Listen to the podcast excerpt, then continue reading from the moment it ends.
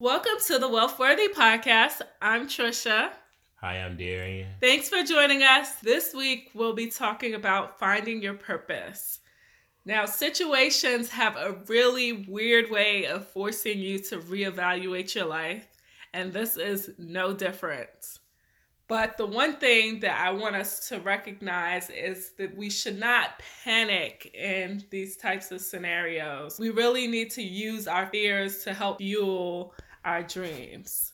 And so, the more mindful you can be around the, the actions that you are putting forward, the better. So, we're to just talk through five things that you can be focused on in order to find and live in your purpose. The first thing is identify your passion, value, and goals. I think you have to start by just asking yourself what makes you tick, what drives you, and what will you do for free and still get up each day doing that without any type of reward, reward or benefit. Definitely anything that you can do to be focused on getting better, growing yourself, figuring out what the next step looks like really can help you get closer to finding your purpose.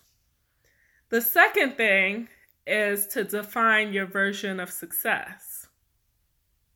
I think for me, when you think about that, it's just creating your own blueprint to your life, knowing what accomplishments and what things you need to do to make you feel successful in your day to day life, whether it's reading a new book or working on a new skill, whatever it is that contribute contributes towards your well-being or making you happy. Right. I I definitely agree and think that when it comes to success, you really have to define what that means for you.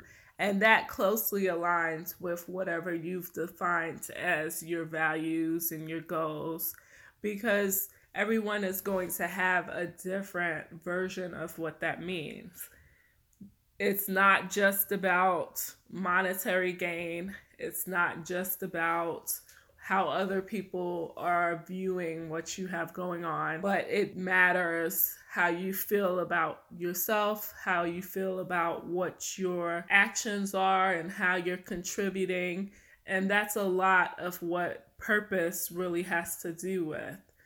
It tells you what you are motivated by, what you are trying to accomplish. And the more you understand yourself, the better you'll be able to tackle some of those things. Number three is something that I think a lot of us are guilty of. And I am always, this is definitely a moment where we are having to do this. So, Number three is break your routine in order to discover something new. And so when it comes to a routine, we all I'm to say all, okay? we all get in the habit of doing things a certain way. You know, obviously, different routines routines change for people um, across different things that we're doing, but there's usually some level of routine included in our lives and lifestyles. And we have to figure out how to break that in order to discover the things we really enjoy doing, the things we're not putting enough time towards. It really helps you to get and channel your creativity. And so just this interruption in our lives now is a way for us to begin thinking a little bit differently about how we operate. How are you working? How are you interacting with people? What are you doing to remain happy? Right? All of those things combined are all activities that you could be stuck in a routine of doing or not doing. And I think that interruption to that process can really help you figure out what your purpose looks like. Number four is take action. So, aside from figuring out what you are good at, what you've been doing, the things that are working, things that aren't working, you really do have to take action once you zone in on the things that you enjoy doing or the things that you would like to pursue. Right? Like just making those small steps are a huge factor in your development and you being able to find what you need to do next. You really have to channel all of that energy and take action. And the action could be as small as giving a call to someone familiar who could probably help you think through the process right? It could be just you vocalizing the things that you're interested in doing because when you say it out loud, you feel a new level of accountability. So anything you can do to really begin getting the ball rolling is going to be important for you to find your purpose. The last thing that we would like to highlight is just what would you do for free?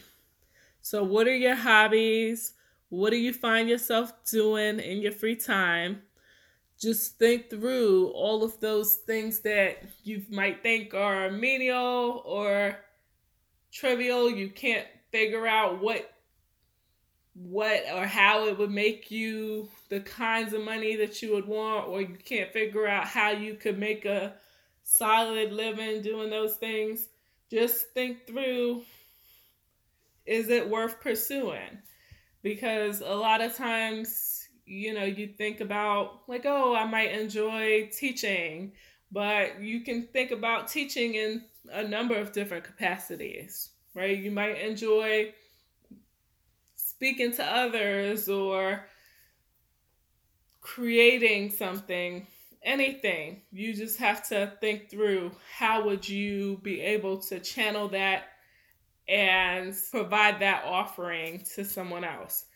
The thing with, I always think that people tell you that you should want to do something for free or you should pursue that thing that you enjoy so much.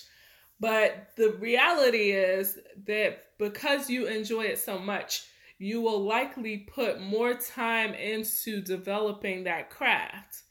And that's the big point of it all. Not so much that it's so much fun that you'll do it forever, but the fact is that if you're enjoying it enough and if you see what that result is coming up with, if you can tell what kind of result you'll come out with, then it makes it that much more rewarding to put the time into it. And if you are able to develop your craft in that way, then it can become something that is a huge strength for you. So focusing on that strength allows you to live in your purpose and find your purpose, and the money hopefully will come along with that. All right, so those are the five things that we think that you should be focusing on during this time as you are looking to find your purpose, figure out what to do with the quote unquote extra time, and just develop yourself as best you can instead of us being worried. Of course, there's a lot to worry about, but you really do have to figure out how to channel that and how to focus your energy on the things that will help in the long run.